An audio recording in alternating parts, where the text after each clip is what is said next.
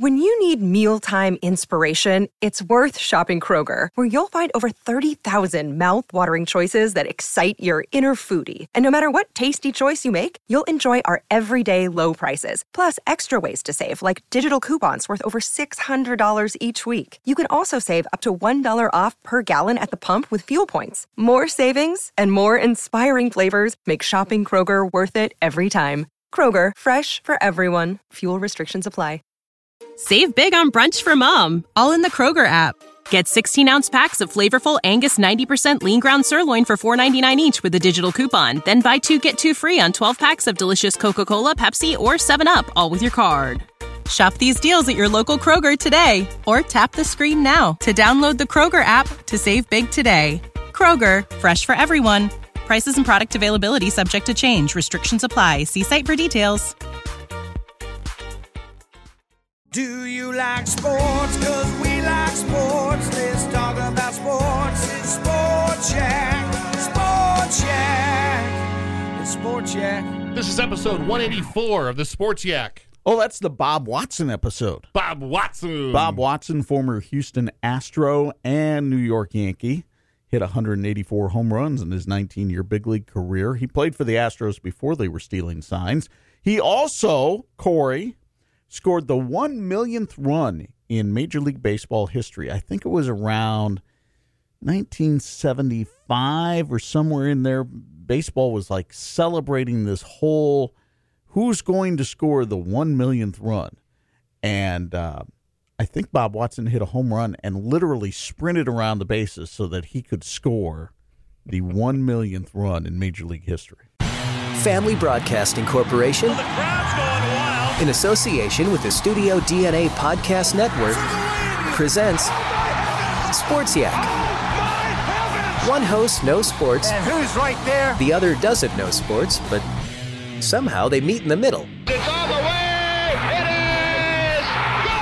It's good. It's good. Here's your host, Corey Mann Get your big butt out of here. and Indiana Sports Broadcast Hall of Famer this one will be relived Chuck Freeby. forever. Have, are you still befuddled? If that's that's probably not the right word of the stats that sports keeps.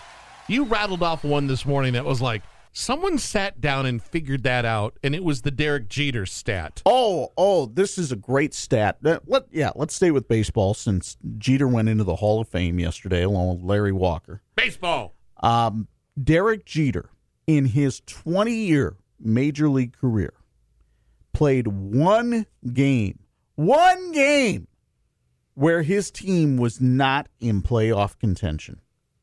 That, that to me is absolutely incredible. So what's the math And- on how many games that is? Well, uh, let's say 162 year, 162 game season Okay. times 20 years. That's uh, 3,240 games. And 3,239 of them, the Yankees were still in playoff contention. My goodness. The one game that he played when his team was not in playoff contention was the very last game that he played. And he still won it with a walk off opposite field single to end his career. How about that? Do you think the person that did not vote for him woke up this morning and went, "Oops," when they found out it was one vote? You know, I I have two ways of thinking on this. Because I really loathe the mob mentality that we have, especially these days with social media Yes. where it's so easy to gang up on people. And now, I completely disagree with anybody's philosophy that says Derek Jeter is not a Hall of Famer. However, if somebody legitimately holds that opinion, they have the right to express it. Mm-hmm. And they have the right to express it without uh, this blanket condemnation by society. That said, I also question uh, the validity of somebody's baseball knowledge who believes that Derek Jeter was not a Hall of Famer. He has more hits than anybody who ever played shortstop. Um, the shortstop, by the way, did you know that uh, aside from pitcher, shortstop has the most people in the Hall of Fame? Hmm. More balls are hit to the shortstop than any other position, aside from a pitcher and and perhaps a catcher. A shortstop has the most impact on a game. And to think of what the Yankees were during Derek Jeter's 20 year career, who had more of an impact on those Yankee teams than Derek Jeter? Hmm. So, I got you. absolutely belongs in the Hall of Fame. And um, one vote short of unanimous. Guess what? He's still going in. Mm-hmm. It doesn't matter whether you're unanimous Hall of Famer or barely get in. Which barely get in is the story of Larry Walker. Larry Walker, in his first year on the Hall of Fame ballot, got about 20% of the vote. You need 75? You need 75% to get in. Gradually built up. And, you know, these days in what they call sabermetrics and the different ways of looking at players, I think more people had an appreciation for the numbers that Larry Walker put up because Larry Walker played a good portion of his career in Colorado. And that field out in Colorado, Coors Field, it's a big field. The ball carries very well there. And a lot of people are able to put up good offensive numbers simply because they play at Coors Field. Well, they have ways now of taking what you did and putting it into, like, say, a neutral field and what your numbers would have been. And Larry Walker's numbers still would have been really, really good on a neutral field. Then they also have a stat called wins above replacement. And Corey, the the thought behind this is how many wins is a single player responsible for? How how much better is he than the average player that would have played his position? And I don't don't ask me about the mathematics or anything else that the formula that goes into figuring this out. Right. But in the last 50 years, Mhm. There are only three other outfielders who have a higher wins above replacement than Larry Walker, and they're all in the Hall of Fame. So Can you name them, Rain Man? I heard this yesterday while driving. One of them is Ken Griffey, Ken Griffey Jr. One of them is Ricky Henderson, and I forget who the other one is. Okay. Uh, well, actually, Bonds is not in the Hall of Fame, but I think he's the third. Okay. Okay. And Bonds is not in the Hall of Fame because of the whole performance enhancing drugs thing. Larry Walker was never implicated in the performance enhancing drugs. So Larry Walker gets enough of the vote yesterday that he goes into the Hall of Fame. So the Hall of Fame class this year in Cooperstown in July will be Derek Jeter, Larry Walker, Ted Simmons, who was voted in by the Veterans Committee, former St. Louis Cardinal great, and Marvin Miller, who was the uh, the man who ran the Players Association for years and really saw um, free agency take off under his guidance and really revolutionized how the game is done now. Ever been to Cooperstown?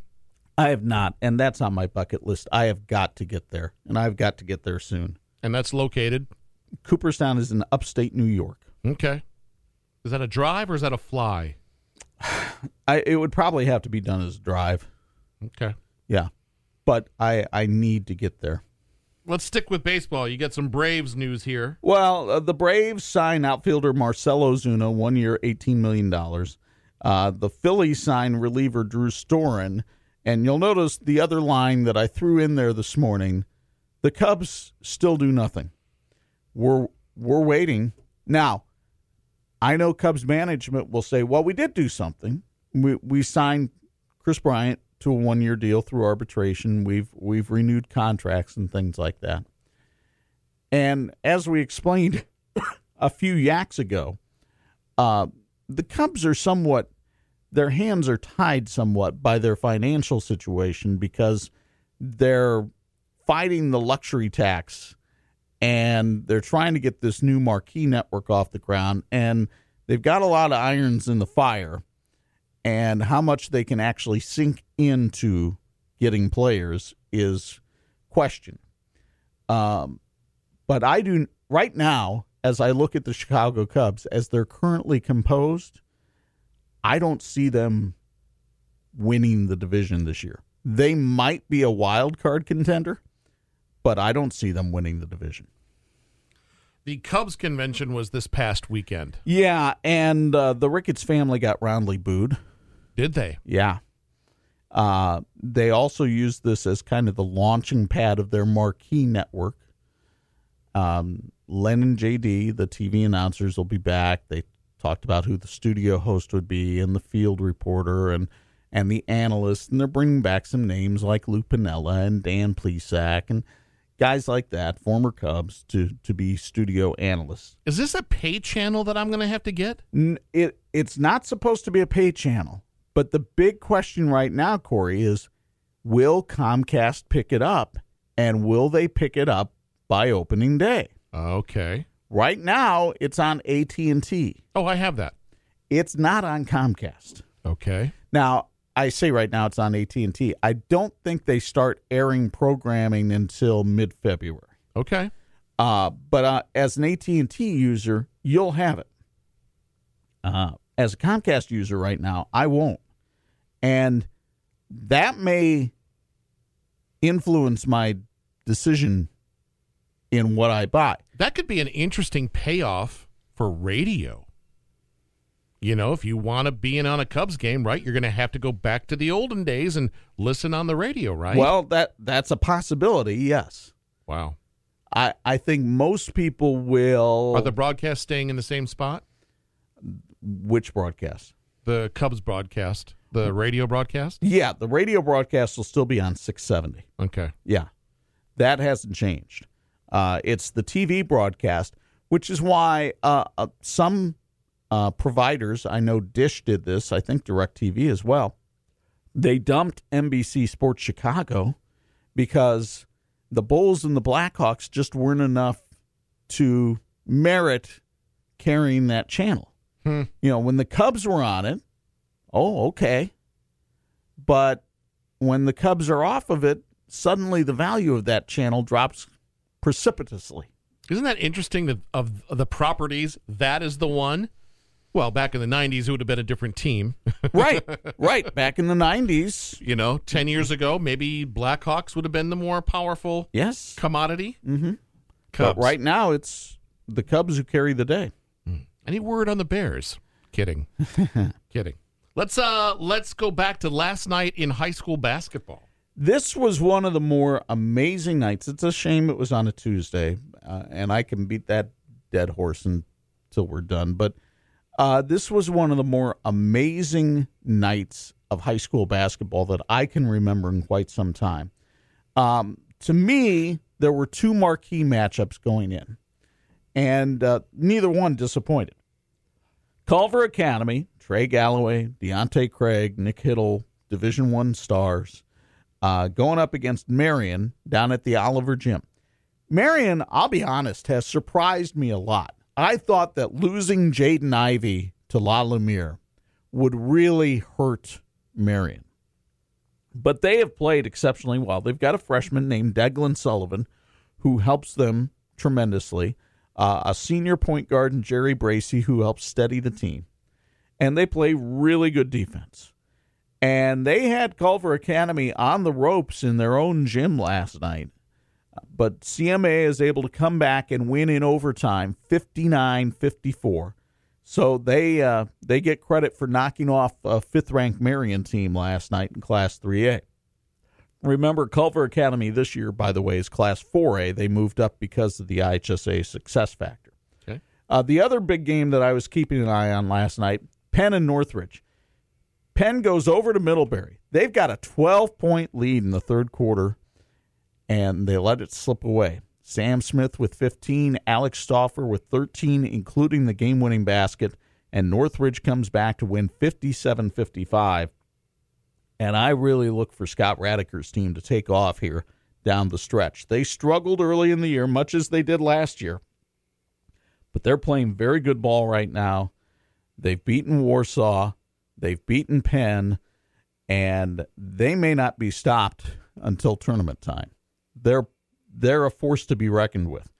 Braden Rice hits the game-winning shot at the buzzer last night. Jimtown, I can't remember Jimtown having a basketball season this good in quite some time. They downed Goshen last night 43 42. They'll face Riley on Friday night.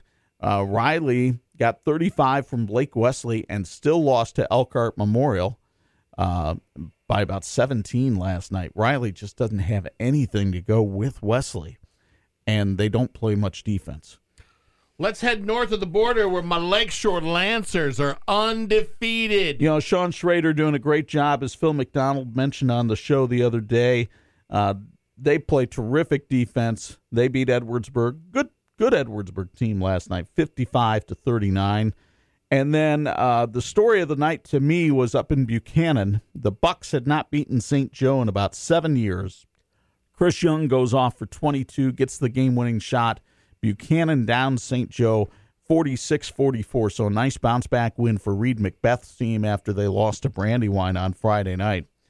And, uh, oh, by the way, Dowagiac last night absolutely pounded Cassopolis 77 41. Dowagiac has a big game with Marcellus on Friday night. That'll be one we talk about in our 46 Sports uh, social media preview later this week. On the girls' side, Couple of upsets. Uh, John Glenn had lost a tight one to Oregon Davis in the regular season. Last night, the Bi County tournament getting underway, and John Glenn beats Oregon Davis 65 62. Mercedes Rhodes of OD had 31 in that game. Jaden Worthington goes over a 1,000 points for her career. But it was Seja Lang who had 22 for the Falcons, so they move on to the semifinals of the Bi County. And then uh, an upset in Class 3A last night. Northwood went in over to Marion, ranked number three. And Marion's fabulous freshman, Nevaeh Foster, scores 23 points. And the Knights prevail in that one, 53 45. That's a possible regional matchup as we go down the road in Class 3A. Uh, Marion's going to have to survive a very tough sectional, though, with South Bend, Washington, and South Bend, St. Joe. So that, that'll be interesting to see how that develops. You mentioned this on your morning sports on our, our morning show, but uh, it made uh, the big morning news video headlines of this uh, bench brawl between Kansas and Kansas State. So Kansas is up by 21 late in the game, and there is a block shot in the final seconds of the game with some contact, and the bodies go sprawling along the baseline, and then people get up and in their macho bravado start jawing at each other and these two schools, who do not like each other anyway, wind up in a bench clearing brawl. I'm pretty sure I saw a chair lifted up and swung WWE style. So you have to think some suspensions are coming out of this. The other question would be so ESPN does a college game day for basketball. That's not nearly as popular as college game day for football, but they do one for basketball and they take it to locations. They are scheduled this weekend to go to Kansas for Tennessee at Kansas. The question being, how can you take that show to Kansas with this whole situation looming overhead? Because there's going to be suspensions that come out of this. And what's this Kansas team going to look like when they take the floor against Tennessee on Saturday? So, do you think it'll be more of a news type situation than it is an actual game day situation? Like they're going to ride that wave? Well, I, I don't know how ESPN's going to handle it. It's possible they could try to move it to another Just go school. somewhere else. Yeah, it's possible they could just sit in the studio that day too. Okay. Um, but that that was just that's an embarrassment for college basketball. Quite frankly, I haven't. Dick Vitale said he hasn't seen anything in basketball resembling that since that Pacers Pistons brawl a few years ago called Malice at the Palace, where Ron Artest went nutty in the stands. Mm. Really? That Yeah. long? Yeah. Okay. Let's talk Big Ten. Ooh, Purdue, you're playing at home.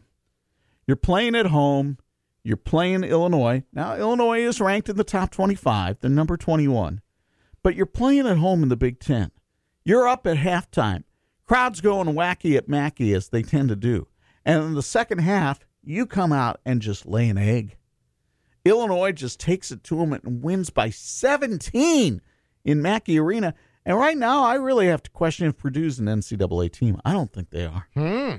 I don't think they're an NCAA qualifier the way they're playing right now. So Illinois wins that one 79 62. Rare road win in the Big Ten. Coming up Thursday night, Michigan State goes to Indiana and takes on the Hoosiers. So uh, begs the question. We know how many teams struggle to win on the road in the Big Ten. Michigan State, when they went into Mackey, got absolutely obliterated by Purdue. If if you asked me who's the better team, Michigan State or Indiana, I'd say Michigan State without question.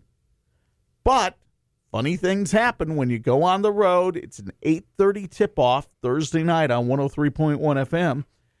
Can Indiana get a huge win for Archie Miller and his squad at Assembly Hall? They beat Ohio State earlier. I know the Buckeyes have faltered a little bit. But this is against the Big Ten leader, Michigan State. This is a huge game Thursday night. We'll have to see how the Hoosiers fare. Butler, Bulldogs got as high as number five in the polls earlier this year. Now they can't seem to win a Big East game. They get whipped by Villanova 76 61 last night. Granted, the game was in Philly. Granted, Villanova's ranked higher than Butler, but you would expect that game to be a little bit closer. And also uh, with Butler news, their former coach Todd Lickliter going to take over now at Evansville.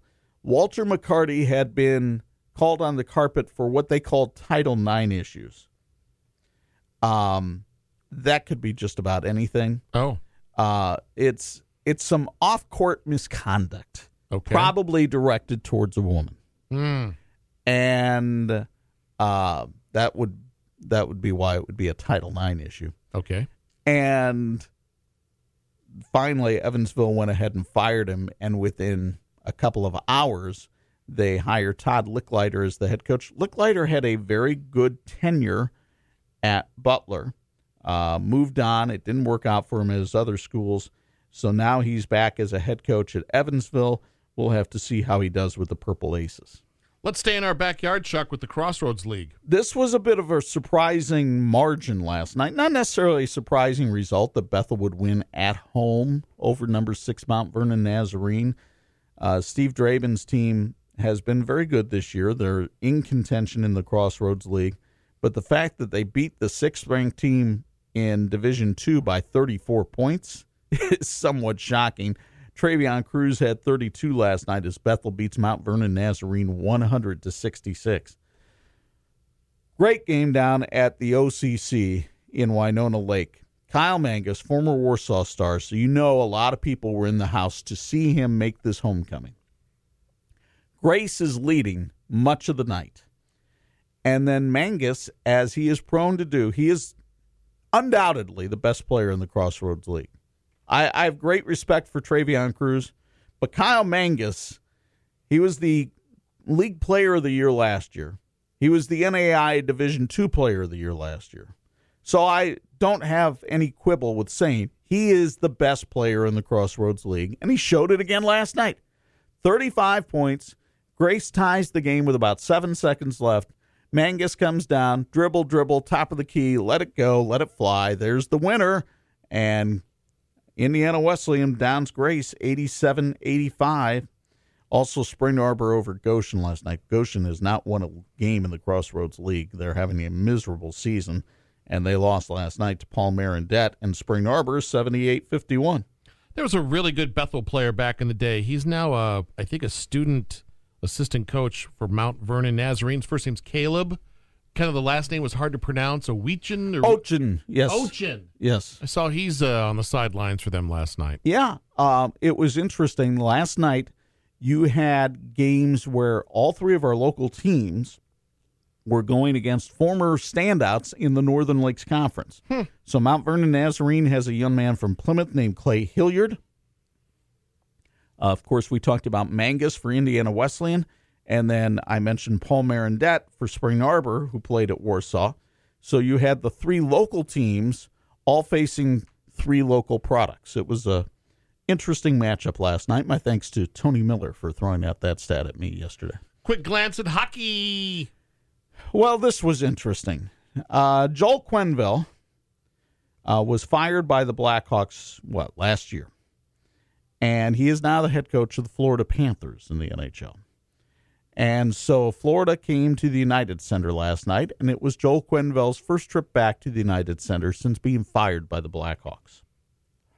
I described it in the sportscast this morning as a raucous ovation. Remember, Joel Quenneville led the Chicago Blackhawks to not one, not two, but three Stanley Cups during his tenure.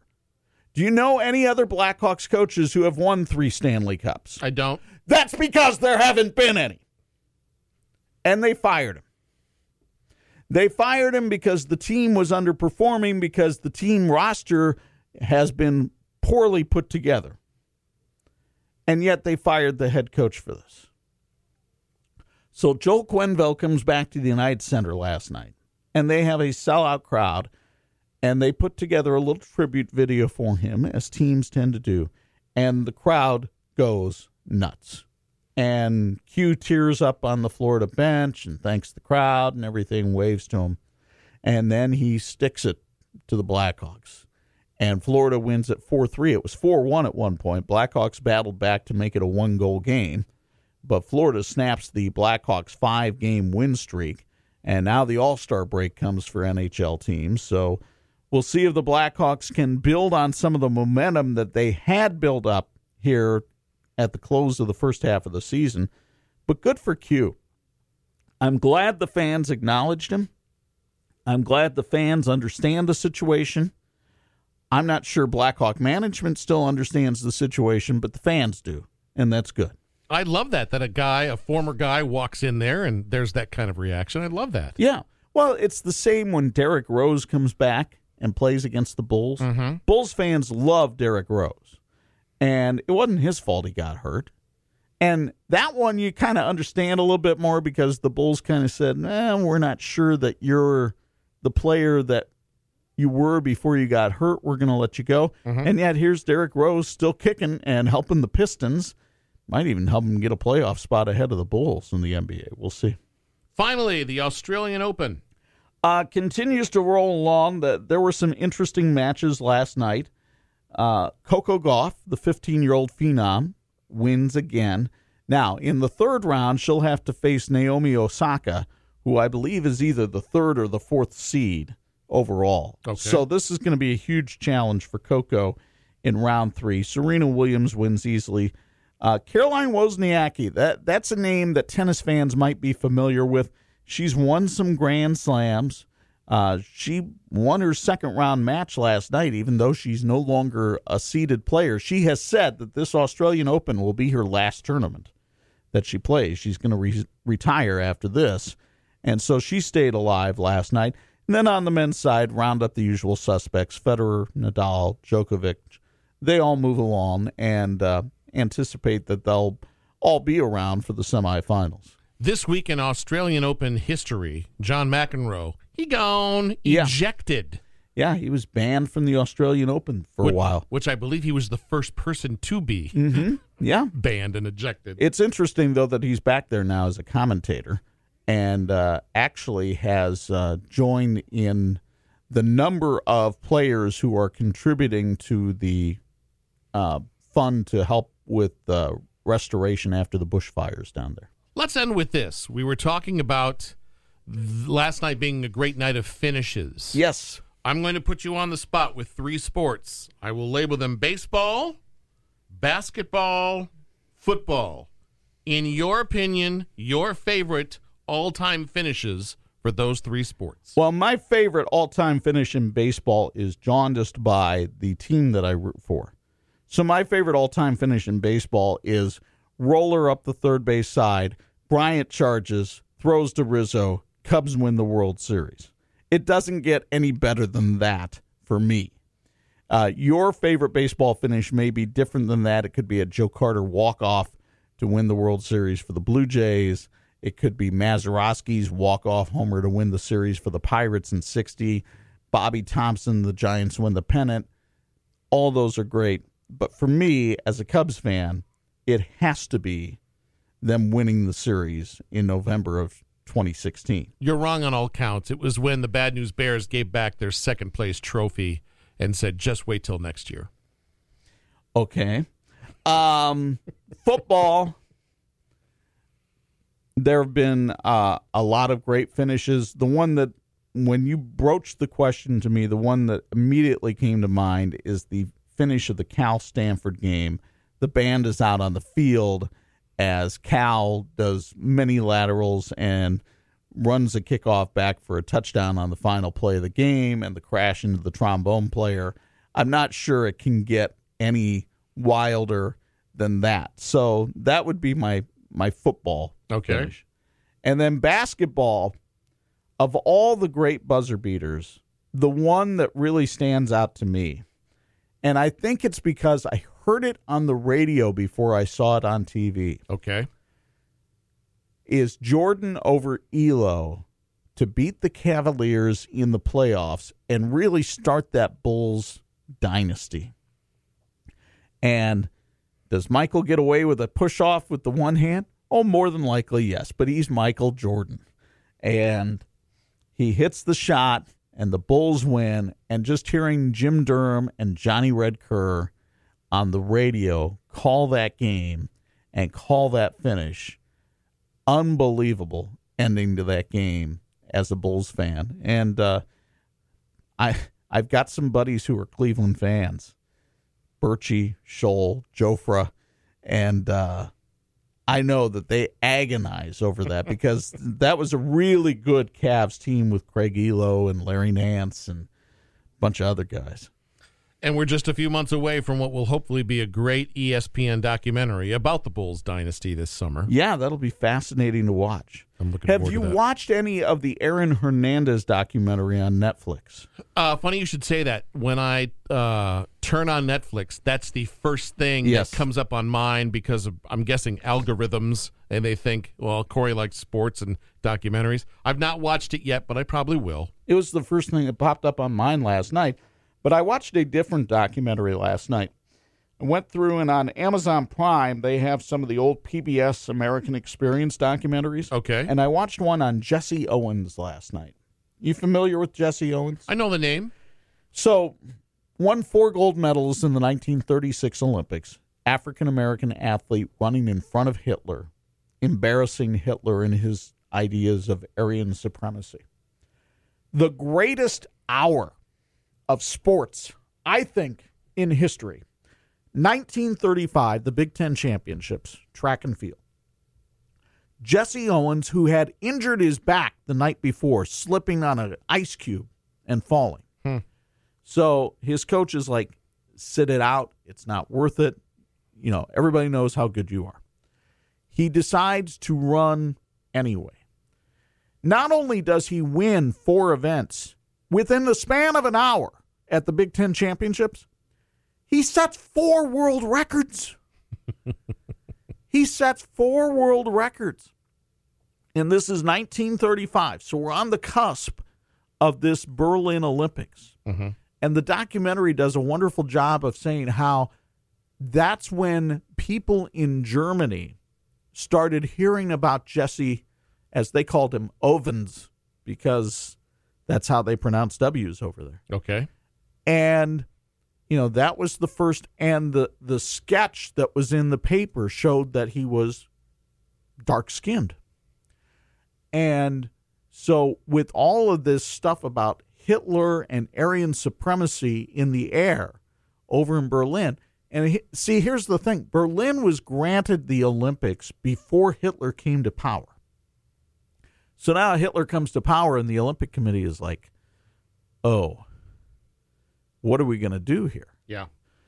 And um, there was a guy named Avery Brundage who was part of the U.S. Olympic Committee and ran the Amateur Athletic Union, which had a lot of power at the time in the United States.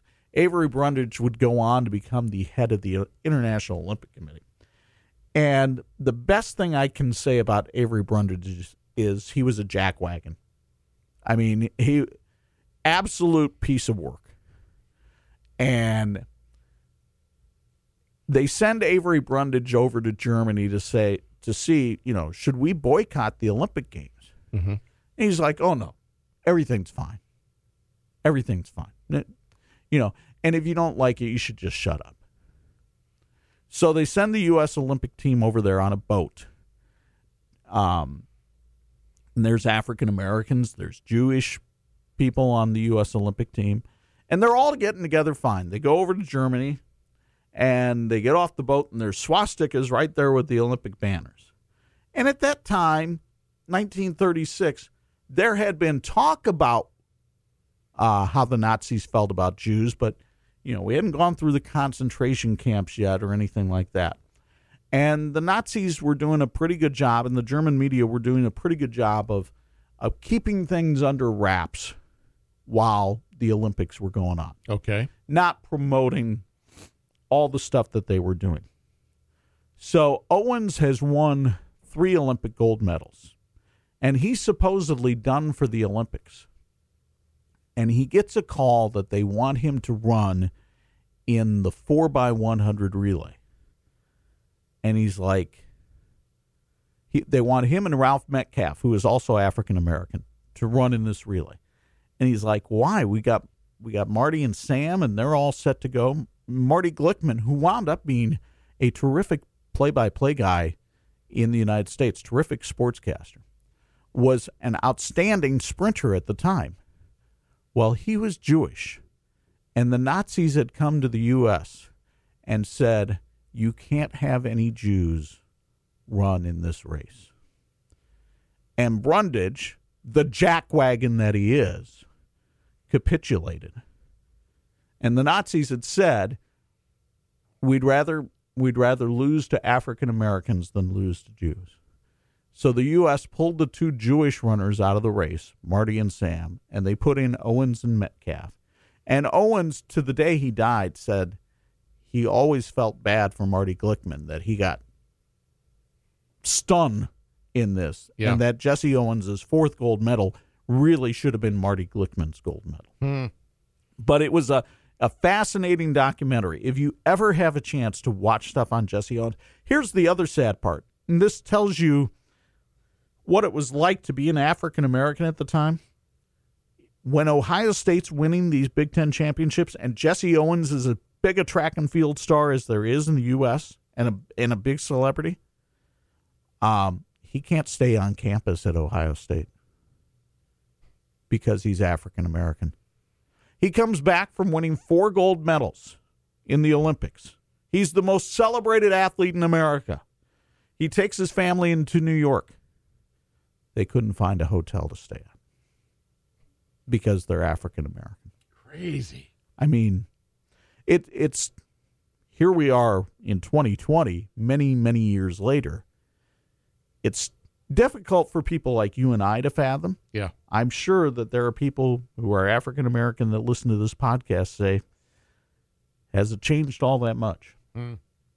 Hopefully, it has. Um, but I can't. I can't imagine. I can't imagine what it was like for Jesse Owens during that time. He was really, he was really Jackie Robinson before Jackie Robinson came onto the scene. All right, I get that. I got the prime. I'll check that out. That's good stuff. There you go. Man, I love a good documentary. Yeah. And I love me a good Chuck telling me about the documentary. Well, hopefully, I didn't spoil it for all of you. There's No. other good stuff in there too. Thanks for listening. We appreciate it. Hit the subscribe button so you never miss an episode. If you feel like leaving a review, that helps as well. Chuck, you're on Twitter, right? I am at 46 Sports. Until next time, Yak fans. Ooga looga, Bob Watson. We've had some fun, yeah, the show is done. Now we gotta run. It's Sport Check, Sport Check. Sport Check is not filmed in front of a live studio audience. We done? Everybody get out of here! There's a lobster loose! Oh, holy cow, he's loose! You've been listening to Sports Yak with Chuck Freeby and Corey Mann as himself. Produced by Corey Mann. The Sports Yak theme song by Rhett Walker. Production elements and voiceovers by AudibleGenesis.com. Engineered by Phil Souza. Executive producer is Danae Hughes in partnership with the Studio DNA Podcast Network. Interested in your own podcast? Contact Danae at Danae at studiodna.media. From the parking lot! Sports Yak archives available on iTunes, Spotify, and Spreaker.com.